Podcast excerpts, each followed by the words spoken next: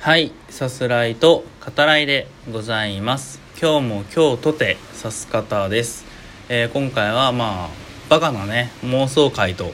なりますけど、その前にですね、あの、前回、えークリード、過去の逆襲についてお話しさせていただきました。ちょっと入んなくて、うん、でもあのここがこうだったらいいのになみたいな自分がね個人的に思う、えーそういうところがあったんでちょっとだけお話しさせていただこうかなと思うんですけどまずはその最初の混乱戦ですね。うん、では、えっとまあ、ストップモーション立ち絵を駆使して、えーボクシングシーン繰り広げられてますけどそこでその混乱の、えー弱点っていうのはアドニスがねさすが王者、えー見抜くわけですね。でそういったその、まあ、理屈があって勝つみたいなそういう試合展開を最後のデイム戦でもしてよかったんじゃないかなっていうのはその結構拮抗した戦いになるわけですですけどブランクがある者同士ね。うん、なんだけど、えーデイムの弱点というかちょっと弱いところみたいなのを、えーアドニスが見抜く、うん、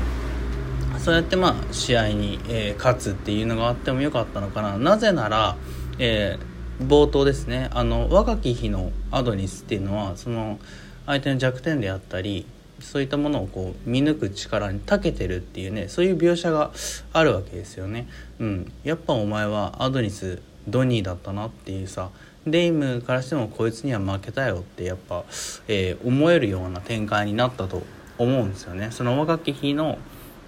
2人が、まあ、成長して、えー年を重ねてからリングに立ってね、うんえー戦うわけだから、まあ、そういったものがあってもよかったのかなっていうふうには、うん、思いますね、えーカタルシスが、うん、よりあったのかなって。っていうのと、まあ、デイはねあの長い間刑務所に入ってたわけですけど、まあ、その前回でもお話してますけどそのリングが監獄のようになる、えー演出描写があるわけですね。でやっぱそれ自体は僕はちょっとどうかなと。うんあのもろ見せる必要はなかったんじゃないかなって思うんですよね。でボクシングだしリングだからそのロープですよね。ロープがなんか塀に見えるように、えー演出、うん、すべきだったんじゃないかなと。デイムにとっては、えーボクシングそのリングに立っていてもその刑務所の中にまるでいるかのような、うん、いた頃とあんまり変わってないっていうのを、えーうまくね演出できてたらよりねそこもなんかグッときたんじゃないかなってもろみ見せるんじゃなくてっていう感じですかね。うんモチーフというかねメタファーとして使っても、うん、よかったんじゃないかなっていうのはちょっとね、えー思いましたね。はい。というわけで本題となります。えー本当に自分で言ってて恥ずかしくなりますけどね。えー俺のガンダムの装備を考えようっていう、えー回と なります。まあ、なんて言うんですかね。その、ビルドダイバーズっていう、あれ合ってるかな？わかんないけど、的な、そのガンプラ、俺のガンプラみたいな、そういったものをこう、音声配信だけで作り出そう、編み出そうっていう、まあそういう、えーことを試みるわけですけど、これガンダムね、あの、ご存知ない方聞いてて本当に、なんのこっちゃっていう ってなる趣味全開の回となりますけどだからまずはママ聞いててくださいね。聞いててくださいよ。うんお願いしますねっていうところですけどまずはそのどのガンダムをえーなんていうのかなベースとするかっていうかそういうところから始めましょうよ。うんあの僕の場合やっぱガンダムウイング世代なんでウイング世代っていうか人生で初めて見たアニメがガンダムウイングなので思い入れはまあ人一倍強いわけですね。うんなのであのごめんなさい、えーガンダムウイングガンダムですね、えーゼロカスタムとさせてください。ガンダム見てる人はねもう度肝抜かれたであろう、えー翼の生えた、えー天使のようなガンダムですね。はい。そのまあウイングガンダムゼロカスタムをベースとして、えーどんな武器をね持たせるか。まあでもウイングゼロはねやっぱスターライフル持たせたくなるな。あー難しいとこだな。あーこの葛藤もガンダム知らない人にとっては本当どうでもいいんだろうな。ってところはありますけどね。うんあのまあまあまあまあ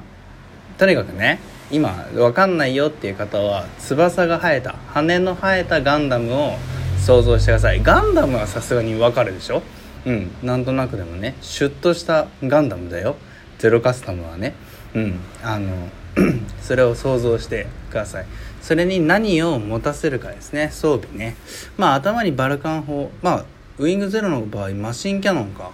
が胸についてるんでね。うん。あのそこはそのままにしましょうか。うん。胸のマシンキャノンは、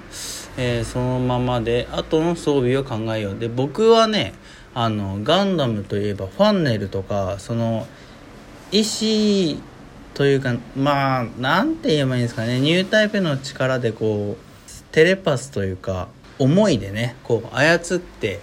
え、ファンネルと呼ばれる、えー、装備をこう飛ばして相手にビームをこう与えたりとかあるいはねあの今やってる彗星の魔女だったらまあ、あれはファンネルって言い方はしないですけどガンビットでいいのかな？うんあのまあ縦にもなったりねする、えー、ものですけどそういった装備はねあの、まあ主人公機っぽいなとは思うわけですね。やっぱニュータイプの力であろうしどのガンダムにもそういったものを、えー、共通させるっていうのは大事だとは思うんですけどだから「水星の魔女」も全然ガンビットありだとは思うんだけどあの僕はねあんまり好きじゃないのであとはその、えー、00に出てくるクワンタでいいのかな、えー、セツナの乗るね、えー、機体とかみたいに、え、ビームがこう伸びる。ビームサーベルが伸びるっていうああいうのもあんまり好きくないなみたいな。やっぱね武骨に戦いたいわけですね。なぜなら戦争とは愚かだから。はい。愚か者の戦いなのでまあ武骨に愚かにね。えーまあ早い話そんなん反則だろうみたいなことはしたくないわけですね。正々堂々と。正々堂々と。戦ってるわっていうね今言った「えーまあ、彗星の魔女の」えー、エアリアルもそうだしあのダブルオークアンタだってそうですよ、うん、実際はねだけどっていうことですよね。まあ好みの問題ですから。はい。僕はやっぱビームサーベルは確実に持たせたいですね。ビームサーベル主体で戦いたい。うん。あのウィングゼロカスタムもビームサーベルでねあの、えー、ガンダムナタクと対峙する戦うところがあるけどまあやっぱああいう感じですかね、うん、でも翼生えて剣で戦うっていうといかにも騎士みたいなナイトっていう感じもしてしまう。ちょっとかっこつけてるね感じもありますけどね。そこは悩ましい。うん悩ましい。この葛藤も伝わらない。翼取るか。いっそのこと翼取るっていうのもありですね。ウィングゼロカスタムをベースにしつつ僕のガンダム俺のガンダムの場合は翼は生えないよって。それでもいいかもしれないですね。バーニアだけでこうまあ空を飛ぶっていうのは無理だろうけど、えー、ちょっとねこう浮遊するというかそういうことはねできるかもしれないからまあまあそういう風にやっていきましょう。翼はじゃあ持たないでいくよ。うん。俺の場合ね。俺のガンダムはねえー、ウイングさす方カスタム、うん、に関しては、えー、翼は持ちません。でもビームサーベルは持とう、うん、でやっぱウイングゼロの場合は、えー、巨大なねビームライフル、まあ、いわゆるバスターライフルを持ってるわけですけど、えー、まあそれもちょっと無粋かなと。俺のガンダムにはそういうのいらないかなみたいなね。というと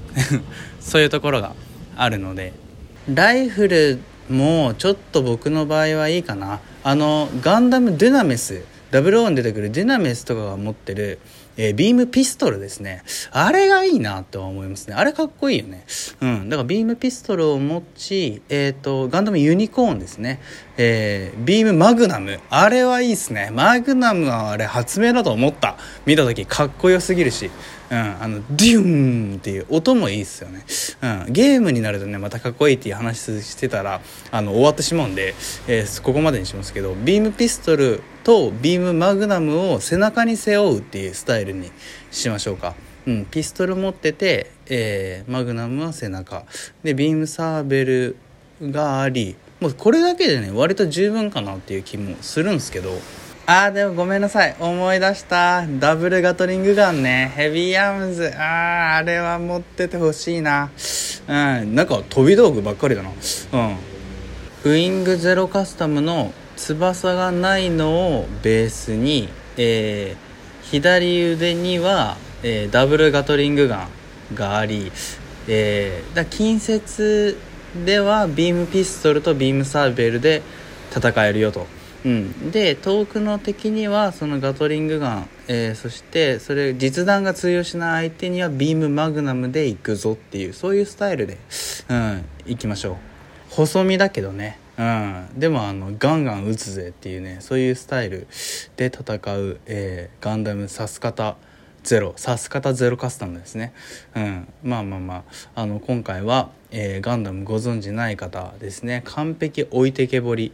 ほとんど全てのリスナーなのではないかっていうね、えー、気もしてますけどたまにはねあのもう自分の趣味に完璧偏った、えー、回をさせてくれてもいいじゃないっていう あの私のガンダムも聞いてくださいっていう方はねあのお便り、えー、ないでしょうねないだろうなということで今回はこの辺りでではまた。